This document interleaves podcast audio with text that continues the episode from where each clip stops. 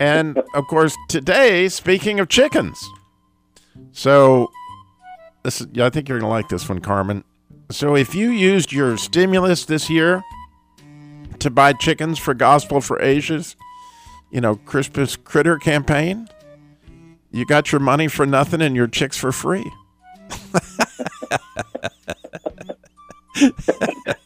I'm old enough to know that. Uh, yeah, there you go. Yes.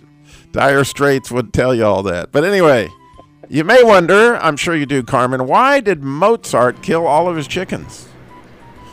I don't know. See, when he asked them who was the best composer of all, they all replied, Bach, Bach, Bach, Bach, Bach. And, you know, it went very badly for him. and so, uh, you know, the other day I ordered a chicken and egg online, and I'll let you guys know, okay? It'll come to you in a minute. All right? Which came first? yeah, there you go. so, how about this one, Carmen? What kind of sneakers? You may have wondered what kind of sneakers do chicken wear? Chickens, specific, you know, because it's plural. So we got to do what kind of sneakers do chickens wear? You got any idea, Ton?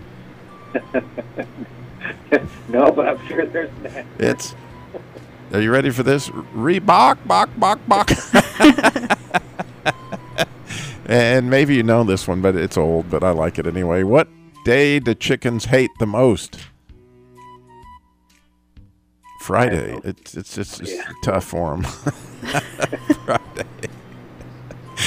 So I actually have a really neat Bible riddle for you today. So what city in the Bible is the home of hateful birds?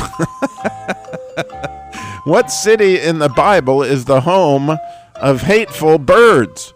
You know, apparently Alfred Hitchcock visited it.